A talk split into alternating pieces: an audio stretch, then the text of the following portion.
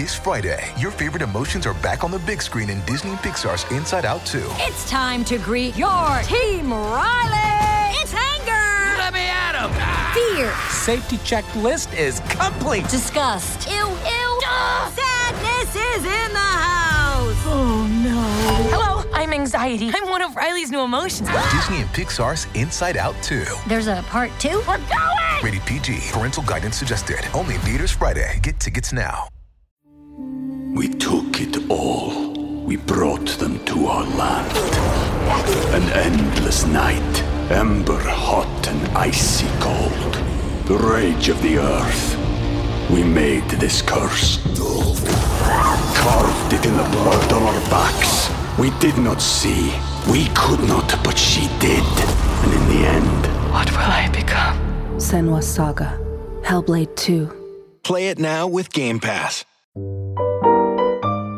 Difficult to keep the line between the past and the present. You believe that someone out of the past can enter and take possession of a living being? We may be through with the past, but the past is not through with us. Welcome back to The Next Picture Show, a Movie of the Week podcast devoted to a classic film and the way it's shaped our thoughts on a recent release.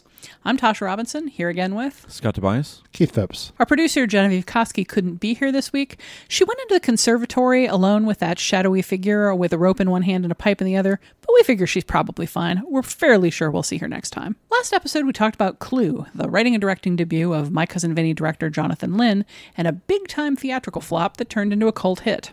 It's too early to decide yet whether Matt Bettinelli-Olpen and Tyler Gillett's horror comedy Ready or Not will eventually become a cult hit in the same way. But it certainly deserves to. It's a much darker, messier movie with more gruesome deaths and a lot more horror movie reveling in grotesque agony.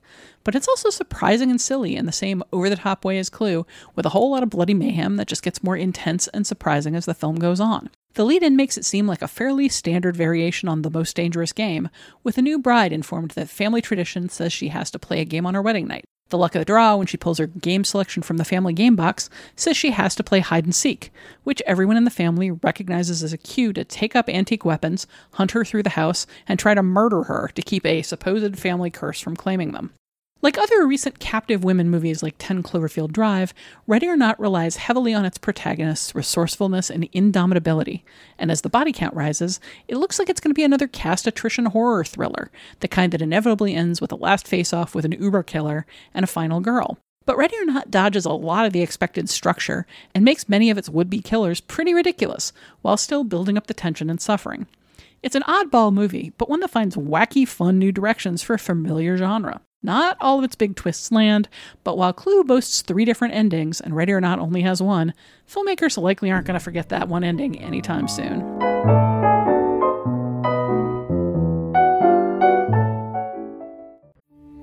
We took it all. We brought them to our land. An endless night, ember hot and icy cold. The rage of the earth. We made this curse. Carved it in the blood on our backs. We did not see. We could not, but she did. And in the end... what will I become? Senua's Saga. Hellblade 2. Play it now with Game Pass.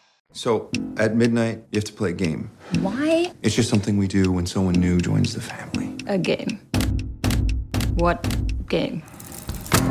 Hide and seek? Are we really going to play that?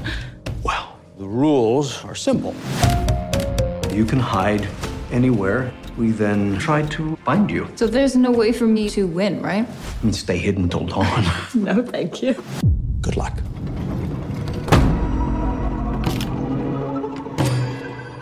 What the hell is this? How old is this thing?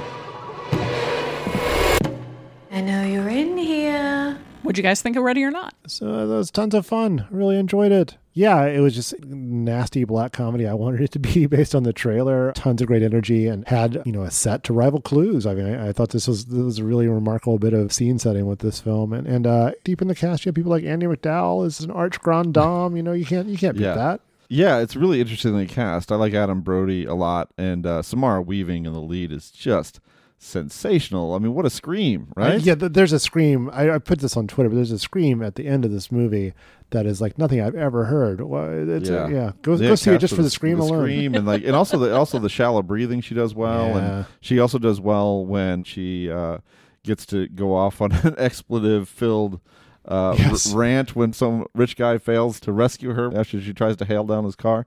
All that stuff is really good. I had a great time with this movie, and it was really what made it especially fun for me is that I'm, deep into watching and recapping Succession for Vulture, and it just feels like the black comedy horror counterpart to Succession. It's attitudes, it's ideas about extreme wealth, how it's acquired, the type of people who are wealthy, the value systems they hold. It's just so harsh. It's such a harsh, hard-hitting assessment of all of that I felt like this is good. This is like a good movie for our billionaire times where, the idiot jerk, mayhem-causing billionaires are running things. And also the sense that, can we get in spoilers already? I think we should hold off toward the end because I think people might have a hard time seeing this by the time this episode comes out. Just to be very vague, the idea that we as a country are kind of enthralled to people that metaphorically sold their souls to the devil in the 19th century and have lived off the accumulated wealth ever since, I'll just leave it there. Old money. Yeah. Old money as a source of evil in the world is renewal, constantly renewing evil generation after generation. Yeah. And you also have this situation where the younger generation contends with that evil and understands it to be evil, but also is greatly incentivized to perpetuate that evil despite thinking themselves as good. That's kind of an interesting aspect of this movie, too. That's very Succession-like as well. Exactly, yeah. A lot of shivs in this movie. Yeah, literally. And, so all that is fun, and the antique weapons and everything. That was a good time. You had to do things in the old way. I love the limitation. I love that limitation on antique weapons. I love the giant cannon she's toting around at one point. I couldn't help but wonder if that was to some degree a reference to Clue and the fact that Mr. Boddy could have just handed them all guns, and it would have been much simpler for everyone and much messier. But some people got a gun, some people got a lead pipe, and the weapons inequality that goes on in Ready or Not. Similarly, I found pretty hilarious, even though it's not coming directly from a board game checklist. This movie surprised me a lot, in part because I feel like the trailer's pretty anodyne. The trailer kind of sets up this, I'm going to reference Most Dangerous Game for the 47th time, but it sets up this pretty predictable, we were marrying you into the family and now we want to kill you kind of thing. And then the way the film actually unfolds kept surprising me. It surprised me that it spent so much time up front kind of unpacking the relationship between Samara Weaving's character and her new husband. It surprised me that he was so sympathetic. It surprised me that he and his brother have such a complicated relationship. It surprised me that the rest of the family, while not nuanced, are just such a bunch of characters, such a bunch of Clue-esque over-the-top characters. And then the structure of the movie, where it's not, let's just kill off these idiots one by one, I found really satisfying. I found by halfway through that I really didn't know what to expect from this movie. And I was enjoying the tension of Grace's attempts to escape, but I was also just enjoying not necessarily knowing what was going to happen next. Yeah. A lot of these characters do surprise you, but not in a way that feels cheap when the revelations come about them.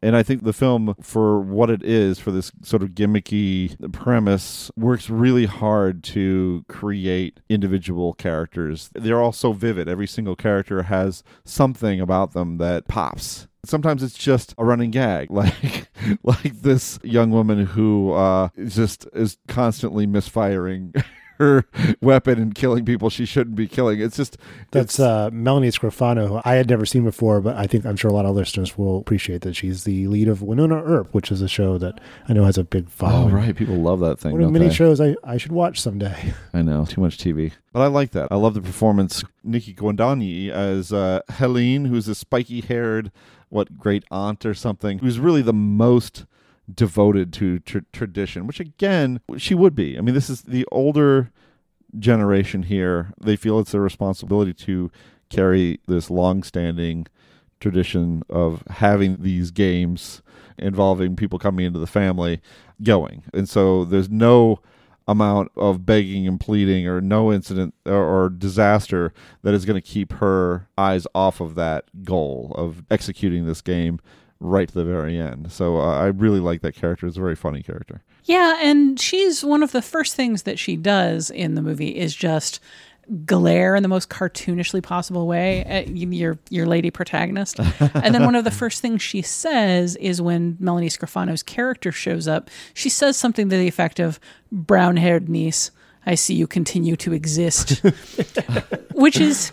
it's a great line, but it for me, like, that was the moment, and it was pretty early on that I said, "Oh wait, is this a comedy?" Yeah, because nothing about the trailer played as comic, and the film opens with a scene of horror, and then it immediately goes into like a weirdly indie drama conversation between the prospective bride and groom, and then all of a sudden you have this moment that's just silly, like straight-faced silly. Mm-hmm. I'm curious where the movie tipped over into comedy for you guys, like where you stopped taking it entirely seriously. Well, I thought the dialogue between the bride and groom was pretty sprightly at the beginning, too. Mm-hmm. It was not your typical, horror movie setup dialogue. And you realize later it's actually doing quite a bit of work in establishing who they are and what their history is together and why the evening might go the way it goes. So, that was kind of a tip-off. But everything seems very arch. Everything seems very overpronounced, and just the setting is just the setting and the set decoration, as I praised it before, is so a little over the top, and I think there are clues that you're not just going to, it's not going to be a straight up horror movie pretty early on, but you're right. That is when she's such a grotesque, she's a very distinguished looking woman, but she's playing a grotesque character in this who's made up to be kind of horrific just by her glares. Mm-hmm. She makes silly faces. Mm-hmm. Like there's nothing wrong with saying that. And I think there's something too about the way evil changes your physiology in a way. Mm-hmm. It makes people look weird, right? I mean, the older people in this movie are all made up to look kind of twisted and off from the start, even before you get to the revelation about them. I mean, I'm always thinking about, like, what Donald Trump's mom looks like.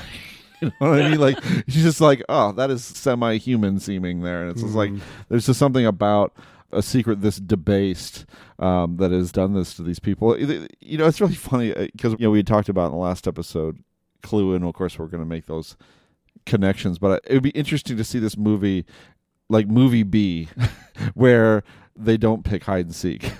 And she lives through this experience and then kind of like discovers later, when she's part of the family and has to execute this game, like what they were prepared to do and how that might affect her marriage and her ability to be a part of the family in this way. Yeah, that would be interesting, because one of the things that I didn't suspect from the trailer that I wound up feeling was pretty interesting overall is that the players in this drama are really not at all unified in the idea that, this is a tradition, we need to hunt her down and kill her. They seem more or less willing to participate, but some of them are in it for the tradition, some of them are in it for the money, some of them are just like, it's a dirty job, but somebody's got to do it. And at least one of them hides in the bathroom Googling random things in a particularly comic way. How to use a crossbow. Yeah, there's another gag in there that I just didn't want to give away. One of the things that he Googles, but if there's something, I'm thinking of it and I'm laughing. If there was something that I could have wished for more of in this movie, I could maybe have used a little less watching flesh rip open on raggedy gates and just a little more understanding of, like, there's references to where both the protagonist, Grace, comes from, and another member of the family, her new sister-in-law, who also says something about, I'm willing to do this because where I came from and I'm not going back there. And we never learn anything more about her. And, our longtime buddy Noel Murray has written very persuasively about how you don't need everybody's backstory. Ban the backstory. And it doesn't necessarily help. But when you drop a line that juicy, I'd be fine with like two more sentences. Like, give me some sort of hint. And there's a little bit of that throughout. It's just like these characters are maybe just a little too shallow. And having gone far enough to give them all like personalities and motivations, I might have liked a little bit more about those things. That's fair. I mean, I think the film can only do so much. I was satisfied with that particular explanation, just because of, you know, you can certainly imagine somebody from a poor social station having all of this wealth and privilege and wanting to hang on to it. I mean, that's a pretty basic human, impulse to want to maintain that kind of wealth and not go back to a much humbler life. So I kind of get it. But yeah, I mean, if it's not a scary movie, it's considered a horror comedy, but as far as like generating like actual scares, I don't know if it's either disinterested or ineffective. Or yeah, I'd say that's not what it's there for. I think it's more for well orchestrated. It's almost like a farce in some ways, especially early on. That said, there's the situation with the gate and just the close up of skin getting torn open. There's a bunch of business with a nail that's really grotesque. There's a lot of they blew a visual gag that I thought that was going to happen with that. You know what I'm talking about? To be honest, the whole time the nail business was going on, I was too busy thinking you kind of stole this from A Quiet Place, didn't you? Oh, well, but here's what I thought the gag was going to be, and I'll describe this to listeners who haven't seen it. Basically, there's this pit that was references in the first episode where a lot of corpses have been disposed. And our heroine, after getting a hole shot in her hand, is catapulted into this space and has to climb her way out, with this injured hand. And the hand that has the hole in it, where she's reaching, there's a nail sticking out. And so that's the tension there, is like she's going to try to reach her hand up there, and then that hand that she just injured is going to go through the nail. But I thought for sure the visual gag would be it would not harm her because it would just go clear through the hole when she put her hand down, right? And that wasn't it. It just, she got hurt again. It's like, come on, man. It's right there. She has a large hole in her hand. I thought it did go through the hole, but then that hurt her as well when she had to pull herself up. I mean, it wasn't the best. I'm not sure it was the best stage bit of business. I don't know. It seemed to me like a. That's not how guns work. She got shot in the hand. She didn't have like a neat nail-shaped bullet hole in her hand. Her hand was more or less destroyed, but it was still like a bunch of like. I thought I remember a hole, like a hole light that come through. Light could come through it. No, I don't think so. We're having our own Rashomon moment with this. We're all going to rush out and see it again. So everyone who's seen Ready or Not, tell us about the hole in the hand. I think it's pretty. I think it's like a silver dollar. I think it's a pretty big hole. I strongly disagree, but that's just maybe. There is a lot of like basically body horror, like body damage horror, dealing with gushy, grotesque corpses. There's a point where somebody gets shot and there's like blood and bone and brains. I mean, it is kind of graphic. I don't feel like this movie is a scary movie, but it is trying to go into a horror place with physical stakes. It's trying to emphasize the vulnerability and breakability of human bodies. And we do spend a lot of time watching Grace suffer. She reminds you so much of the bride in Kill Bill, because she's got that dress on the whole time. And in the way that, she transforms herself into, from a bride into kind of this angel of vengeance or something. It's so dramatic and, badass as it should be. And Samara Weaving just kills it in this role. It's just awesome. Like, you're with her when she's terrified and she's breathing shallowly and screaming or whatever she does those things very well. And when she just needs to kind of like rip into somebody, or she has that in the holster as well. I think it's one of those performances, again, we'll get this later, but like Tim Curry in Clue, that really holds the movie together and keeps it kind of propelled forward where it might not have been. Well, that sounds like a terrific transition when we start talking about how two characters, each in their own movie, anchors the movie, holds it together, and makes it function. Seems like a good time to move on into connections. So we'll be right back after this break to talk about the connections between Clue and Ready or Not.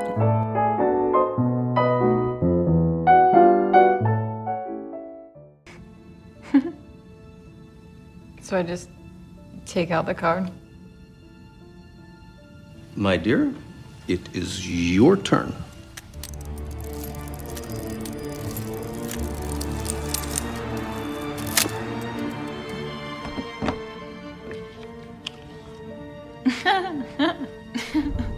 What does it say, girl? It says hide and seek. Are we really going to play that?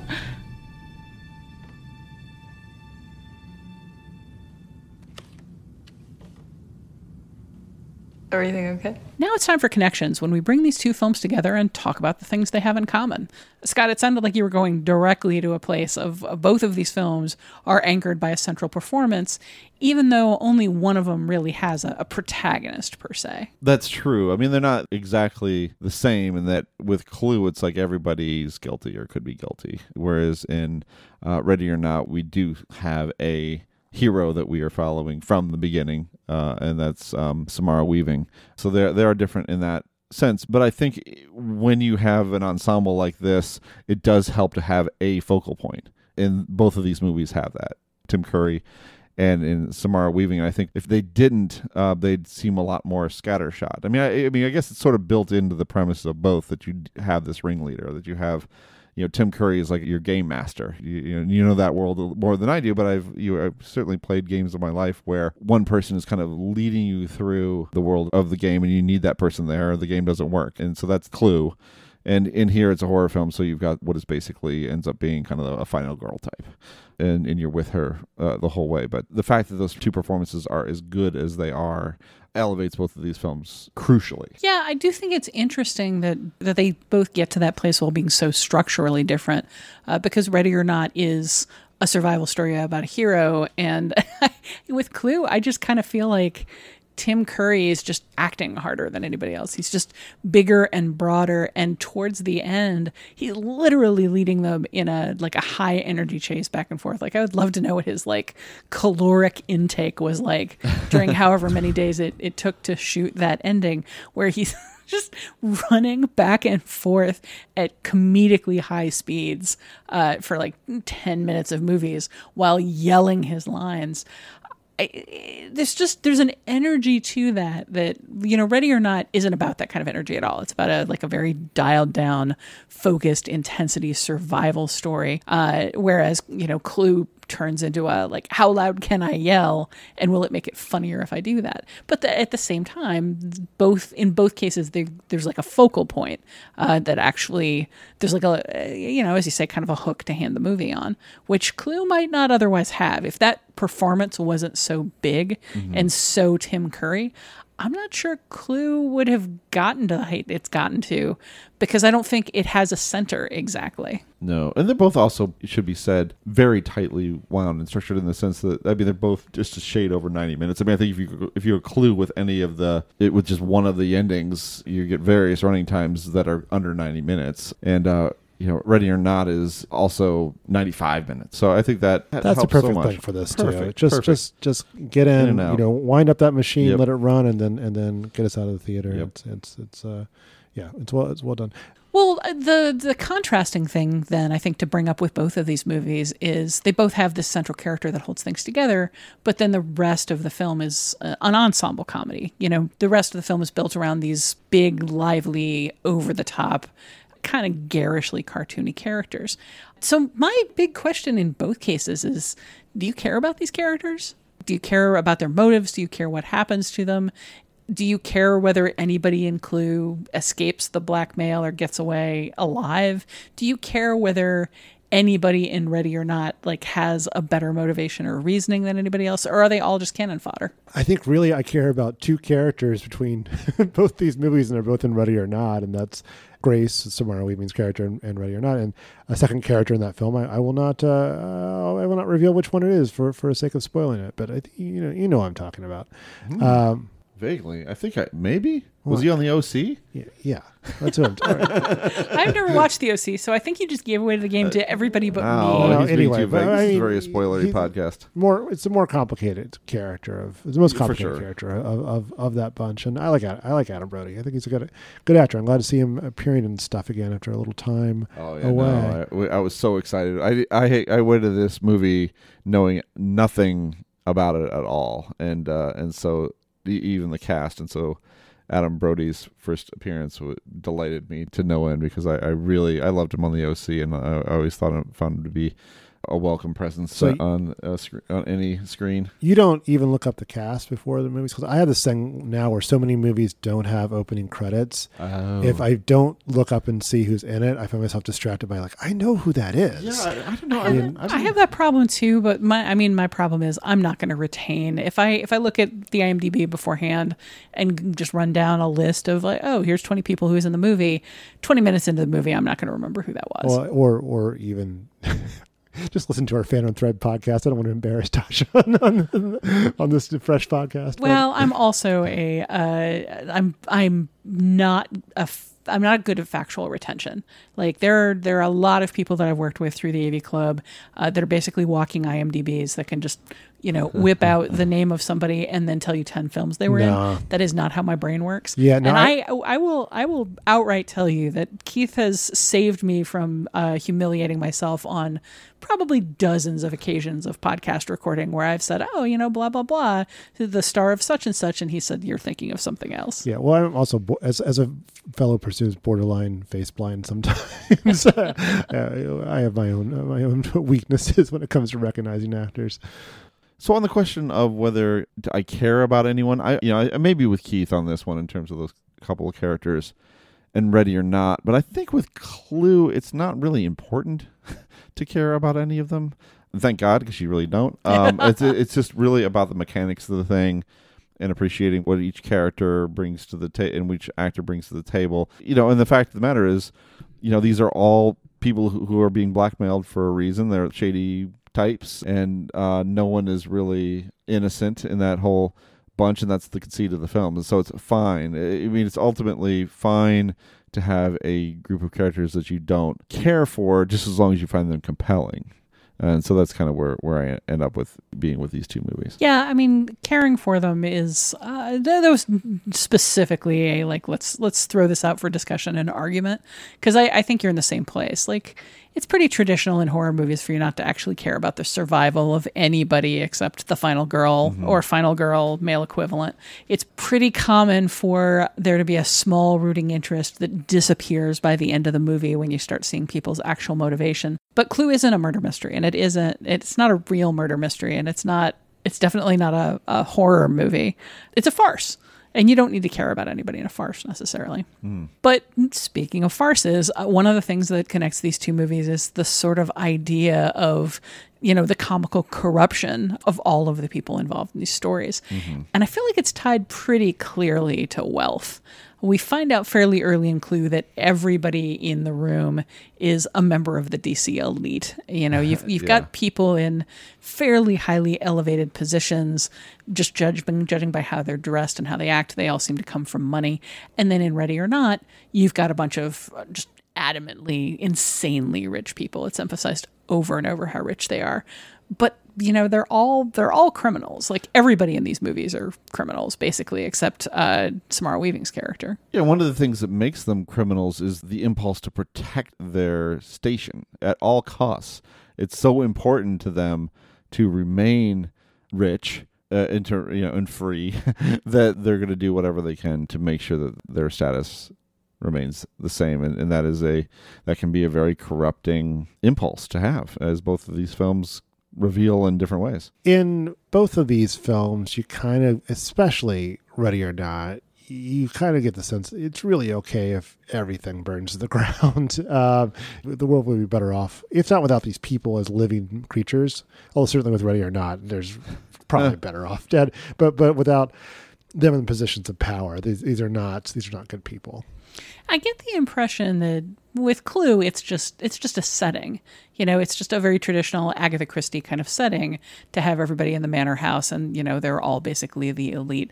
But Ready or Not seems to have a pretty strong political bend in that direction. I think you touched on that earlier, Scott. Yeah, it's that, again, sort of Trumpian thing. I mean, it reminded me so much of Succession and just the way that kind of wealth can just corrupt people and affect their behavior and turn them into monsters, like barely recognizable as humans. And as I was saying earlier in the episode, one of the subtle things that Ready or Not does, and it's not necessarily a film that's built for subtlety, but the generational differences within that family are fascinating to me. Just that, like, how do you how do you end up standing? Because none of them. One thing that the younger generation, all of the younger characters in Ready or Not, understand is that what they're doing is wrong.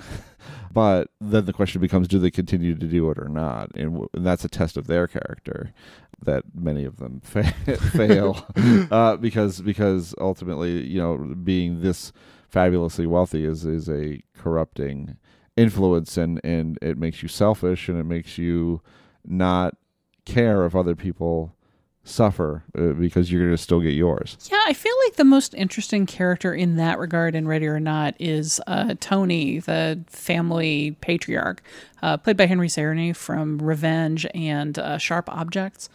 He's kind of the majority whip in the house. Like, he's kind of the one running around enforcing everything and pushing everybody and reminding everyone of the stakes.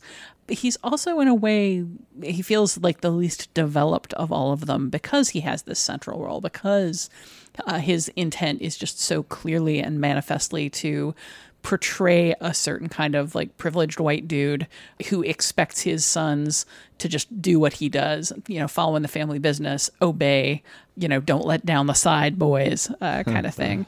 And I feel like he's sort of an interesting political figure, but maybe not a very interesting personal figure, even though I like the performance, I think. Yeah. Just the way that he brings across the whole sort of desperation and sometimes petulance, I found pretty refreshing. He doesn't have any moments with her, though, I think. Maybe that helps. Like, Andie MacDowell has some real moments where she's playing the mother-in-law to Samara Weaving's character, and that kind of humanizes or complicates her in a way that maybe doesn't him. One of the things I do like about the movie, it's a minor thing, so it's not really refuting your point, is how it deals with the issue of technology, you know, because they have to use these ancient weapons. But then when she proves remarkably resilient, they then have to think about, maybe we should turn on these surveillance cameras. And maybe we really should trash our family rules. Right, these rules. I mean, what are these rules even there for? I mean, surely if they had access to these modern devices that they, back when this thing started, they would use them.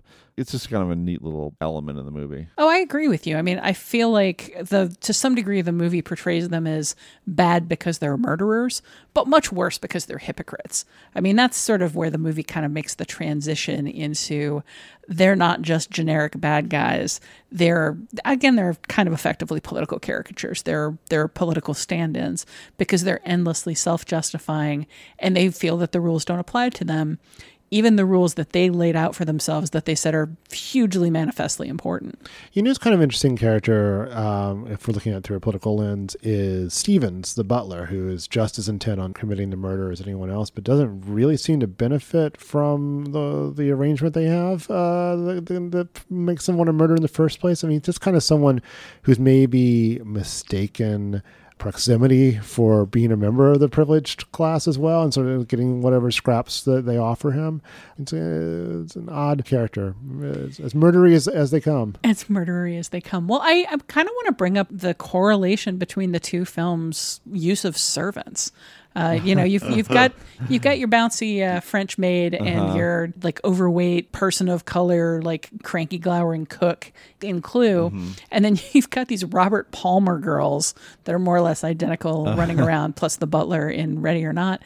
And in a way, what they're there for is to provide cannon fodder. You know, in a way, they're there so there can be corpses, but it doesn't chisel away at your ensemble of really famous people. Well, and also really strongly underscores the satirical, you know, underpinning, you know, the satirical point of the movie. I mean, the class exactly. Issues. I mean, these are just cannon fodder is right. I mean, these are comically disposable. These people are. I mean, Samara Weaving is one thing. I mean, she's trying to marry into this family, right? So she's got some legitimate claim for being alive, but the rest of everybody else can go, right? I mean, like, one can be accidentally shot. One can be kind of, like, you know, crushed in a dumbwaiter. It's just like, as you said, cannon fodder. There's no, I think the film is very pointed about those deaths and what they, and their significance and the kind of overall satirical scheme of the movie. Both of these movies are effectively about game mechanics. Both of these movies sort of use games as inspirations and as structural tools. I'm curious whether you think there's more to it than that. I mean, Clue just seems so much like we licensed this property. Now we have to sell this property. With Ready or Not, it's, you know, it's hide and seek, which, you know, nobody's getting big hide and seek money for making this movie. But at the same time, the movie is so tied up in the idea of games, the structure of games, the rules of games, the fact that this is a game magnate family that made all of their money in games. It's interesting that both movies are so hugely built around the rules. I'm gonna maybe push back just a little bit there, because I don't feel like in Ready or Not there really is, because the hide and seek is almost feels like just sort of a front for, you know, you go, you know, do the best you can, but we are going to kill you. There is never any sort of expectation. The fact, but I think that maybe its own kind of point too is the fact that it's a game in which the advantage is clearly on the privileged people, and they will quote unquote play it up to the point where it looks like they might lose. So there is, you know, the game mechanics of this are basically pretty lopsided. She's giving no advantages other than a head start, and not even really told that she's the stakes of the game before she's sent off to play it.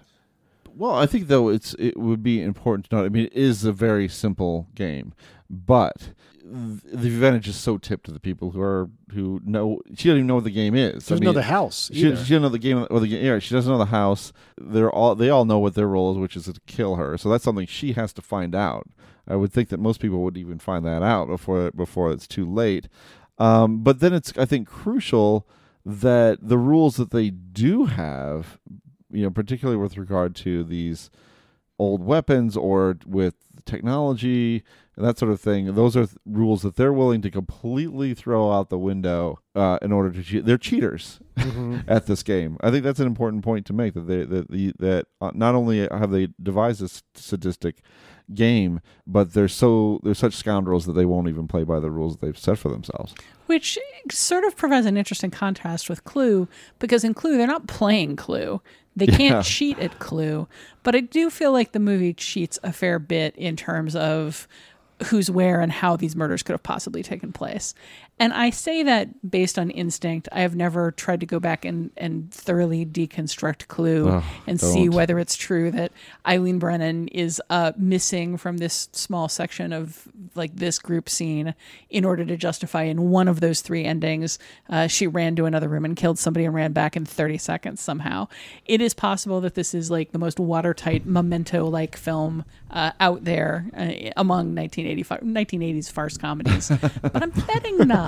No. So it does kind of feel like the endings of Clue are a bit of a cheat, but they're not a cheat at the game of Clue. That's a good point. They are not playing the game of Clue. They are the game pieces come to life, I guess. But I don't know. Ready or Not is so liberated by the simplicity of hide and seek, you know, whereas Clue is absolutely hamstrung by having to pay off all these references to the game itself on top of this already complicated, you know, whodunit / farce. And so you know, I mean, it's fine that the film is layered, but you don't want it to be ridiculous. And I think Clue kind of tips into being just way too much, and you have elements of the game that are delightfully included, like the secret passageways leading across the board. All that's wonderful, and then you have other elements like the distribution of the weapons that are like, okay. I mean, if we didn't already know, just imagine watching Clue the film if you had no idea the board game existed, and you'd be utterly baffled by it. It is your traditional murder weapon, a candlestick. It's a very Agatha Christie murder weapon, I guess. But also, Mr. Body. It would do the job. That candlestick. So what's the, I mean, like, let's get into the weapons if we're gonna do this. All right, what's the order of weapons that you would want? Like, I think obviously the gun would be the most effective. You're talking just Clue or both films? No, not both films would be complicated. Just Clue. So you got so weapons ranked. In terms of what you want. I mean, I think a noose is, as we see in the film, a noose is a very awkward weapon to deploy on somebody else. Yeah. The noose has got to be the worst. Like, the noose has got to be the lowest. Like, with the candlestick or the lead pipe, you can at least walk up behind somebody and bop them on the head real hard. Oh, you can. And those movies, and the wrench. All three of those weapons are essentially the same weapon. Yeah.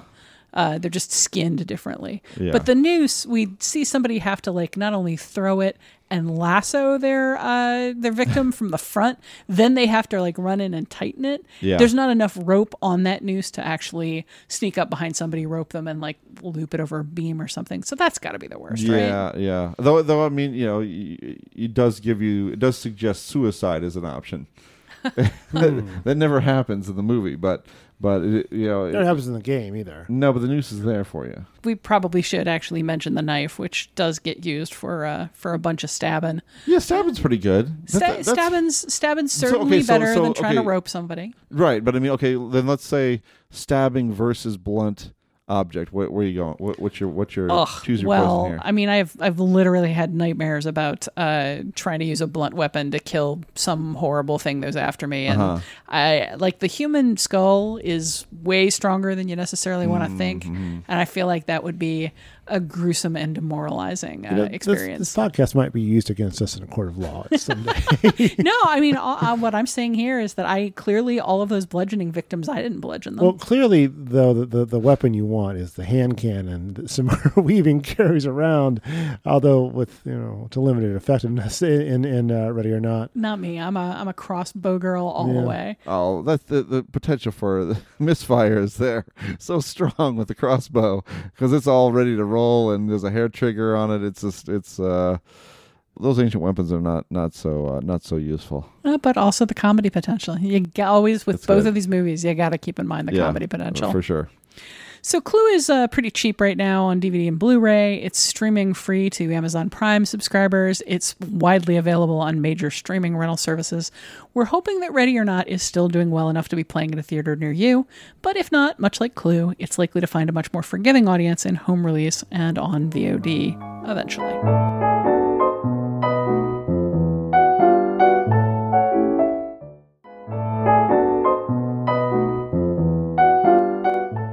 It's time to catch each other up on films or film-related items we've seen in the interim since our last podcast.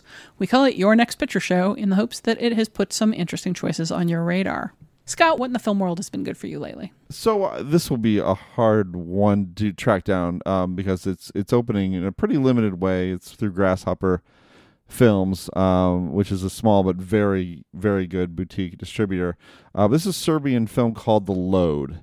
And it's basically kind of a Serbian version of The Wages of Fear.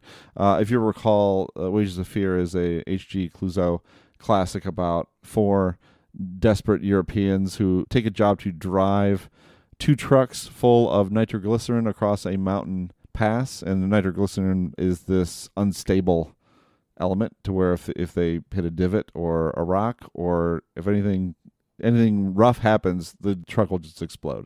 And so you know, and they're hired by a U.S. oil company to put out, you know, this nitroglycerin is going to be used to put out a fire. And there's a lot of political elements to that, a lot of political context. The Load is basically like The Wages of Fear if it weren't a thriller. You know, because the premise is the same. I mean, this is set in 1999 and during the NATO bombing of Yugoslavia. It is about a down on his luck truck driver who is hired to drive important cargo from Kosovo to Belgrade in the middle of all of this sort of mayhem that's taken over his country, and we don't know what is in the truck. He doesn't know, and it's one of those things where he doesn't want to know because whatever he's delivering is probably not. This is something morally that he would have problems delivering, but he has to do it because he's desperate. And but it isn't. It's one of those things where you might expect a Wages of Fear scenario where he's faces various tense situations or dangers or things along that road that are going to cause him, you know, mortal trouble. But the film really isn't about that. It really is just a way of looking at this country at this particular moment in history from the view of somebody driving this truck. I mean, it's a challenging film. It's an austere film. It's not a dull film. and it's quite beautiful to look at. It has this, you know, and stuff like things like the bombings become like this are suggested as this part of everyday life of being almost like these fireworks that are kind of constantly going off in the background, this sort of background noise of the country. And meanwhile, no people have no jobs and no purpose, and there's just a lot of things going on in the background of this movie that are important and are really the heart of the film. So, you know, it's something I recommend. It's called The Load. It's a first-time filmmaker. I'm not going to even try to pronounce his name because I'll mangle it too much. But it's playing in New York now, and it's going to find its way out into other cities, into other sort of smaller art houses. I think you can probably find listings on Grasshopper Films website, and then, of course, it's going to find its way to streaming eventually. So it's something to keep in mind if you like kind of the sort of a slow-burning picture of a specific time in history. So The Load. Tasha? You know, we're recording this literally a week after we recorded the last one, and in the meantime, I have not watched any movies. I've been watching television, but Keith kind of gave away the store on this one. The thing I was going to recommend was that Buzzfeed article, which is headlined "The Crazy Story of How Clue Went from Forgotten Flop to Cult Triumph." It's written by Adam B. Vary, BuzzFeed news reporter. Mm. And it's one of those long-form, super in-depth pieces that back in 2013, when this was posted, was the kind of thing that was making people say, what exactly is BuzzFeed? Is it about 37 cats who look like carrots, or is it about, you know, these really, really in-depth and interesting things? Adam B. Vary got just some really, really great insight and access to like a lot of the big people involved, including Tim Curry, who didn't contribute to the first version of the article because he was very ill, but he came back 2 years later to give his impression of what was going on with the film. And they ended up integrating that into a 2015 repost. There's just a ton of interesting insight in this. It's an oral history. You know, it's not headlined as an oral history, but it's an oral history that walks you through, like, literally the first time Jonathan Lynn was told about this project, to just like what the production was like, and details like the fact that Carrie Fisher was initially cast as Miss Scarlet, and she couldn't do it because she had to go to rehab because her addiction problems had welled up at that time. Eileen Brennan, meanwhile, had just gotten out of rehab and was trying to revitalize her career. So she wasn't in the best of health, but this was like a big important film for her. There's a lot of really interesting trivia in this article, but there's also just a lot of insight into like what various people were thinking, where the clashes were, where the inspirations were. And I found it just really pretty invaluable, both in prepping for this and just kind of understanding how this movie happened and what it meant to the people involved. So yeah, BuzzFeed article, "Crazy Story of How Clue Went from Forgotten Flop to Cult Triumph." Keith, what about you? Like you, Tasha, I haven't had a lot of time for films because I've had assignments for watching TV, including the recent Dark Crystal, Age of Resistance, which I think we're going to talk about on a future bonus episode. Boy, that's the plan, if I actually get to it before TIFF, which Scott and I are racing off to next week. We'll just watch part of it. We'll talk. There's a lot to talk about there because we did cover the Dark Crystal in a previous episode, but I can recommend that. But film-wise, I'm going to recommend a couple of home video releases for those of us that still pay attention to these things. One is Criterion Collection just put out, it's a real kind of holy grail kind of a box set called the Coker Trilogy, which is three films by Abbas Kiarostami. Where's the Friend's House, and Life Goes On, and Through the Olive Trees. Just briefly, Where's the Friend's House is the first Iranian film I ever saw, the first Kiarostami film I ever saw, and one of those films that, for me, kind of rewired my brain as to what movies could do, because it's so simple at first. It seems so simple. It is so spare, and it's just a story of a boy who's accidentally taken his friend's notebook and he has to return it to him. He has to go through his village, but there's a lot going on in this film. And then the follow-ups are each. The box set has a picture on the first one, and then a picture within a frame on the second one, and a picture with a frame within a frame on the third one. Because in the second one, it's about Kiarostami returning to this area where we filmed the film, Where's the Friend's House, which has been struck by an earthquake, and looking for the actors, and is not a documentary, but it's sort of presented as the actual search. And then the third film, Through the Olive Trees, is about the making of that film, and sort of a really tentative romance that happens. So it's really him, as he would do through the rest of his career, kind of pulling back the curtain on filmmaking itself, and some really lo-fi but mind-bending ways. I mean, it's a really fascinating film. There's something kind of so weirdly casual about the way he does mind-blowing things. He's just like, oh, you know, he has no problem breaking rules that we think to be ironclad, you know? Right. I mean, yeah. And the other one is, it'll be coming out on Blu-ray a week after this episode drops, which is a fancy Blu-ray version of Bucket of Blood, which we covered a few episodes back. I saw a very non-fancy version of that. Yeah, it's definitely one of those films that's been in public domain. It hasn't necessarily been treated all that well. This is a new 4K scan. It's from, God. It's got a bunch of documentaries on it, audio commentary from the director of that guy, Dick Miller, the documentary of that, all kinds of good stuff, all kinds of things that remind you, you know, reminders that Blu-ray and DVD remain viable forms, that you can have things you can't really do elsewhere. And it's from our friends at Olive Films here in Chicago, who I think Tasha and I have both worked with on a couple different, we've hosted a couple Q&A kind of things for them. Yeah, absolutely. Yeah, so good people. They put out good stuff. So yeah, I'd recommend picking one of those up. Yeah, we had a good time with Bucket of Blood. I always have a good time when I get involved with a Bucket of Blood. Oh, yeah. Wait, now we're back to incriminating ourselves again. I should really be quiet while I'm ahead. Thanks for the recommendations, guys, and stay on my Bucket of Blood.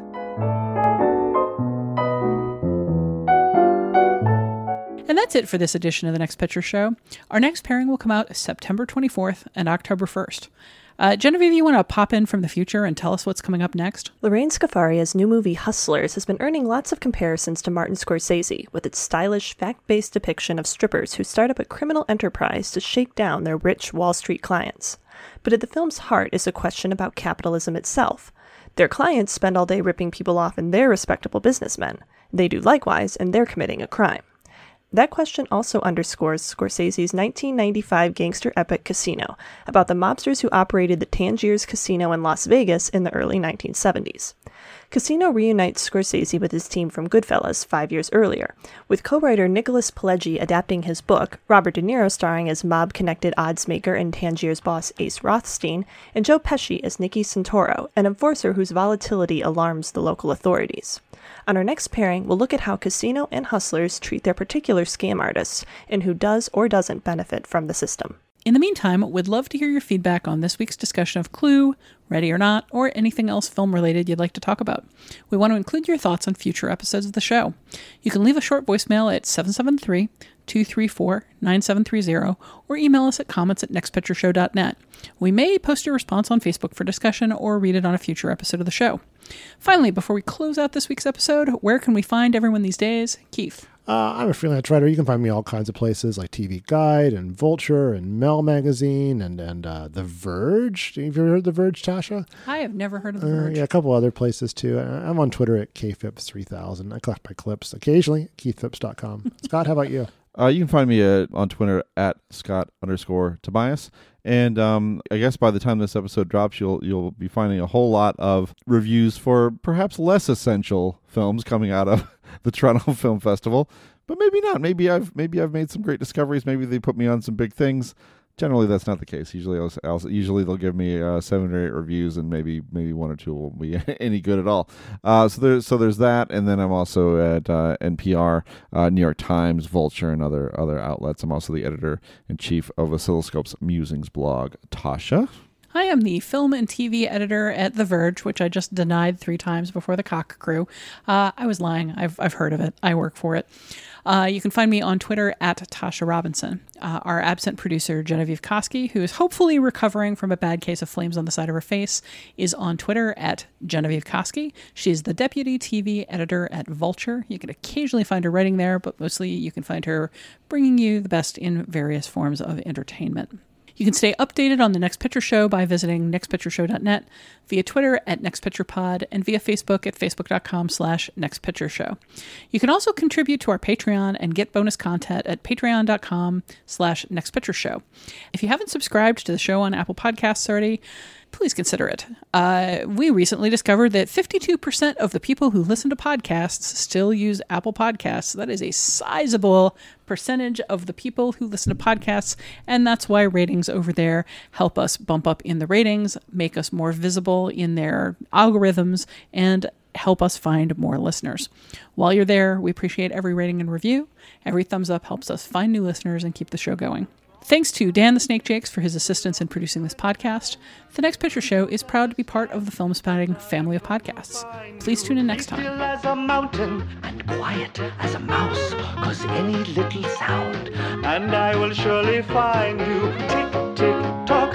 Are you ready or not? Tick, tick, tock. Listen to the clock, hasten off into the black. Don't waste another heartbeat. Don't you peek, hide and seek. Let the countdown begin.